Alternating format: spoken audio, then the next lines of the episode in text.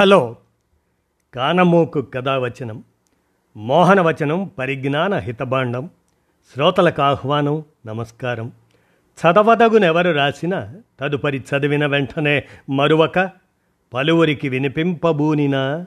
అది ఏ పరిజ్ఞాన హితబాండమవుపో మహిళ మోహనవచనమై విరాజిల్లు. పరిజ్ఞాన హితబాండం లక్ష్యం ప్రతివారీ సమాచార హక్కు ఆస్ఫూర్తితోనే ఇప్పుడు కె శ్రీనివాస్ రచనా విచక్షణోద్భవ ఉద్బోధ అనే అంశాన్ని ముఖ్యంగా పారవస్య పూనకాల నుంచి బయటపడాలి అనేటువంటి దాన్ని ఇప్పుడు మీ కానమోకు కథావచనం శ్రోతలకు మీ కానమోకు స్వరంలో వినిపిస్తాను వినండి. పారవస్య పూనకాల నుంచి బయటపడాలి. కె శ్రీనివాస్ రచన విచక్షణోద్బోధ ఇది. ఇక వినండి. దృశ్యాల వెనుక అదృశ్య ప్రయోజనాలు.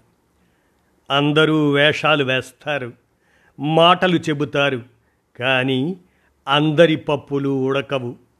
ఏమి చూపించినా ఏమి చెప్పినా జనానికి ఏమీ కనిపించదు అన్నదే ముఖ్యం. దర్జా ప్రదర్శించబోతాం. జనం మాత్రం దర్పాన్ని చూస్తారు. మంచితనం చూపబోతాం. మెతకదనమే కనిపించవచ్చు.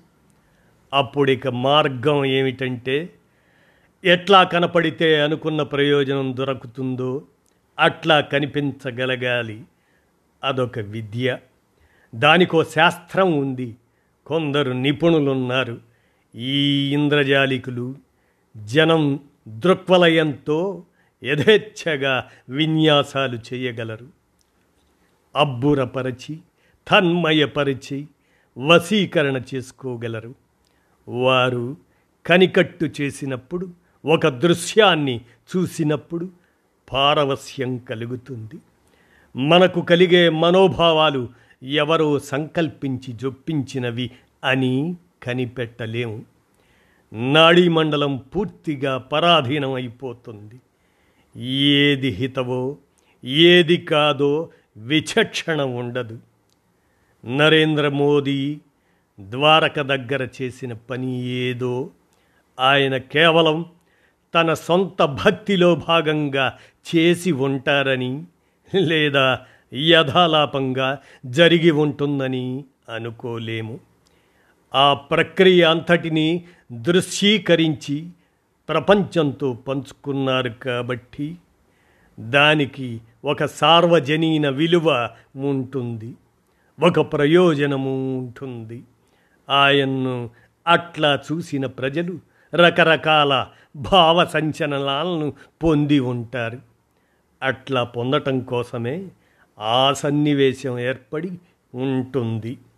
మోదీ వంటి నాయకుడి ప్రతి క్షణము ప్రతి చర్య అతి జాగ్రత్తగా ముందస్తు రూపకల్పనతో నిర్దిష్ట లక్ష్యంతో నిర్మితమవుతుంది. అందుకోసం పెద్ద పఠాలమే పనిచేస్తూ ఉంటుంది. ఎన్నో రాచకార్యాలతో ఎంతో పని ఒత్తిడిలో ఉండే పదవిలో ఉన్నారు మోదీ. పైగా ఎన్నికలు సమీపిస్తున్నందున రాజకీయమైన పనిభారం కూడా ఆయన మీద చాలా ఉన్నది. వీటన్నిటి మధ్య ఆయన ద్వారక సందర్శన చేశారంటే స్వామి కార్యంతో పాటు స్వకార్యం కూడా ఉండి ఉండాలి. ఈ మధ్య నరేంద్ర మోదీ ఎక్కడికి ఏ అధికారిక రాజకీయ కార్యక్రమానికి వెళ్ళినా అక్కడికి సమీపంలోని గుడులు గోపురాలను సందర్శిస్తున్నారు. రామ మందిర ప్రతిష్టకు ముందు అప్పుడైతే దేశవ్యాప్తంగా అనేక దేవాలయాల్లో ఆయన ఆలయ సేవ చేశారు నిద్ర చేశారు. వీటన్నింటినీ గమనిస్తున్నవారు ఆయన దేశానికి ప్రధానమంత్రి ప్రధాన అర్చకుడా అని హాస్యాలు కూడా చేశారు. రెంటికి మధ్య సరిహద్దులు చెరిగిపోయే కాలంలో జీవిస్తున్నామని ఆ వేళాకోళాల వారికి తెలియనట్టుంది. మోదీ తమ పార్టీ బలాన్ని మూడు వందల డెబ్భైకి కూటమి బలాన్ని నాలుగు వందలకు పెంచే మహాకార్యంలో ఉన్నారు.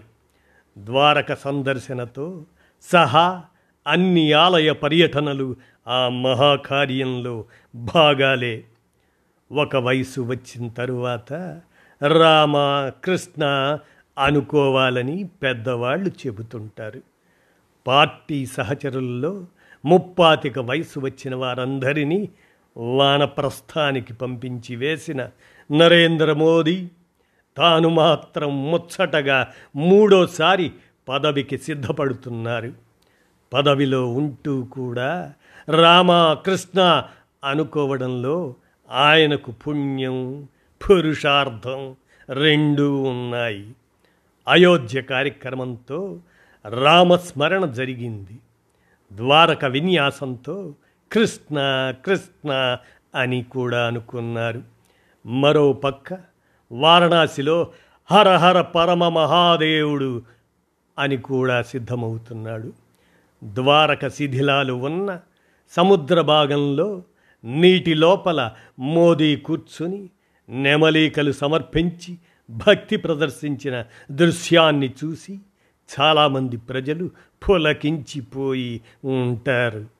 రామాలయాన్ని మోదీయే సాధించారని ఒక వాడుక స్థిరపడిన వాతావరణంలో ఇప్పుడు మరో అవతార పురుషుడి రాజ్యస్థాపనంలో స్థానంలో ఎంతో ప్రమాదానికి సిద్ధపడి భక్తి ప్రదర్శించడం ఆయన్ను జనహృదయాలలో మరొక మెట్టు ఎక్కించింది.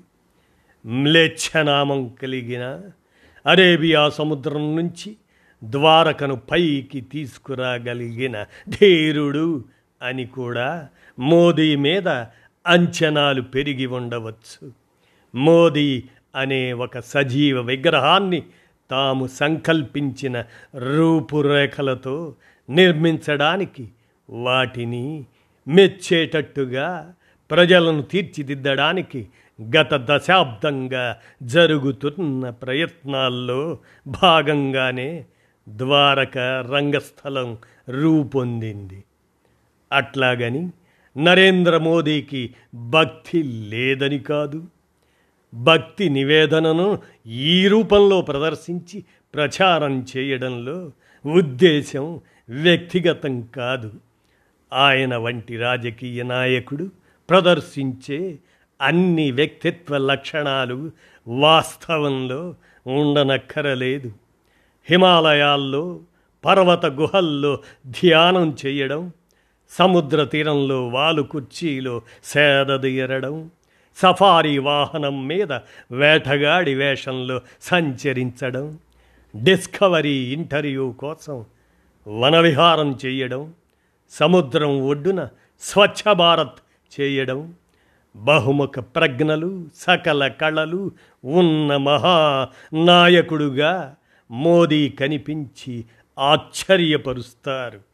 ధీరుడు వీరుడు కర్కశుడు కారుణ్యమూర్తి విహారి వినోది భక్తుడు ఈ వ్యక్తిత్వాలను అన్నింటినీ జనహృదయాలలో ప్రతిష్ఠించిన ప్రజా సంబంధాల ప్రచార వ్యవస్థను అభినందించవచ్చు. వేషభాషలు ఇతర ప్రదర్శనలు రాజకీయ రంగంలో ఎప్పటి నుంచో ఉన్నాయి. గాంధీజీకి తన ఆహార్యమే పెద్ద రాజకీయ ఆయుధం. చైనా నేత మావో సేటుంగ్ పంతొమ్మిది వందల అరవై దశకం మధ్యలో కమ్యూనిస్ట్ పార్టీలో బలహీనపడినప్పుడు డెబ్భై మూడవ ఏట యాంగ్జీ నదిని మరోసారి ఈది తన దృఢత్వాన్ని ప్రదర్శించాడు. ప్రజలకు తెలుగుదేశం పార్టీ ఆరంభ దినాల్లో కాకి డ్రెస్సులోను తరువాత కాషాయంలోను ఎన్టీఆర్ ఉద్దేశించిన ప్రయోజనాలు రాజకీయమైనవే. బేఖాతురు జులాయి అధ్యక్షుడిగా కనిపించడం వల్లనే డొనాల్డ్ ట్రంప్ ఇరవై ఇరవైలో ఓడిపోయారు. జో బైడెన్ తనను తాను అమెరికాకు అవసరమైన అనుభవశాలినని అనుకుంటుంటే ప్రజలు మాత్రం ఇప్పుడు తడబడు నడకల మీరస వృద్ధుడిగా చూస్తున్నారు. భౌతిక శాస్త్రంలోనే కాదు రాజకీయాల్లోనూ ఆప్టిక్స్ దృశ్య నిర్వహణగా ఇప్పుడు మంచి డిమాండ్లో ఉన్నది. ఆప్టిక్స్ను సమర్థంగా నిర్వహించాలని బీజేపీ అనుకోవడం సహజమే. అందుకు కావలసిన హంగు సమర్థత కూడా ఆ పార్టీకి ఉన్నాయి. మరి వ్యూహకర్తలు సంకల్పించిన దృశ్యాలను జనం వడగట్టుకోరా? ఆ కనికట్టులోకి అందరూ జారిపోతారా? మోదీ ద్వారక సన్నివేశాన్ని ప్రశంసాపూర్వకంగా చూసేవారు. నిజంగా ఆయన ప్రయత్నంలో రాజకీయ ఉద్దేశ్యాలు లేవు అని అనుకుంటారా? లేక భక్తిని రాజకీయాలకు వాడుకోవటం కాక రాజకీయాలనే భక్తి వ్యాప్తికి ఉపయోగించుకుంటున్నారని మెచ్చుకుంటారా? ఆలయ సందర్శనల మధ్య విరామంలో రైల్వే స్టేషన్ల ఆధునికీకరణ లేదా గగన్యాన్ వ్యామోగాముల ప్రకటన ఈ కార్యక్రమంలోనూ మోదీ కనిపిస్తారు. వైజ్ఞానిక మౌలిక వసతుల అభివృద్ధి వారిగా ప్రదర్శిస్తున్న మరో ముఖాన్ని కూడా ప్రజలు సీరియస్గా తీసుకుంటారా? దైనందిన జీవితానికి ఎంతో కీలకమైన అవసరాలను నెరవేర్చడంలో విఫలమైన నాయకుడి ముఖాన్ని మరిచిపోతారా? ఓటు మీట నొక్కే ముందు ఏ ముఖం వారికి గుర్తుకు వస్తుంది? వాస్తవమైన భౌతికమైన కష్ట నష్టాలు స్థితిగతులు ప్రధానం కాకుండా ఉద్వేగపూరిత ప్రపంచంలోకి పంపించడం ఈ ప్రక్రియల లక్ష్యం.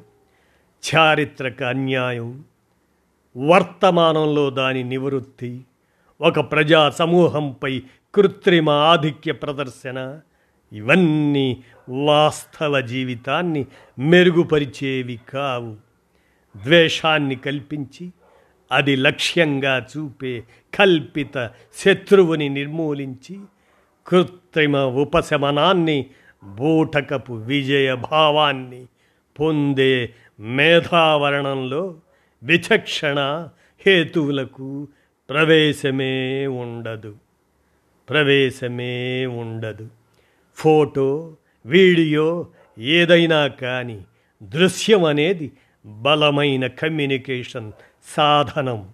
అటువంటి దృశ్యంలో ఆలోచనాత్మక సందేశం కాక ఉద్వేగాత్మక సందేశాన్ని దట్టించినప్పుడు వీక్షకుల మనస్సులో అది ముద్రలనే వేస్తుంది.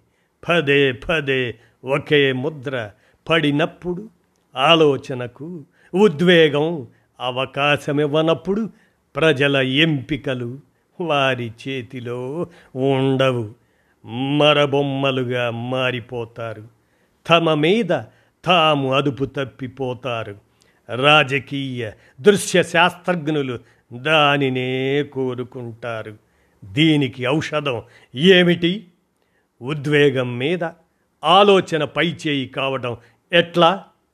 పారవస్యం నుంచి పూనకం నుంచి మనిషి విచక్షణాయుత హృదయాన్ని ఉద్ధరించటం ఎట్లా?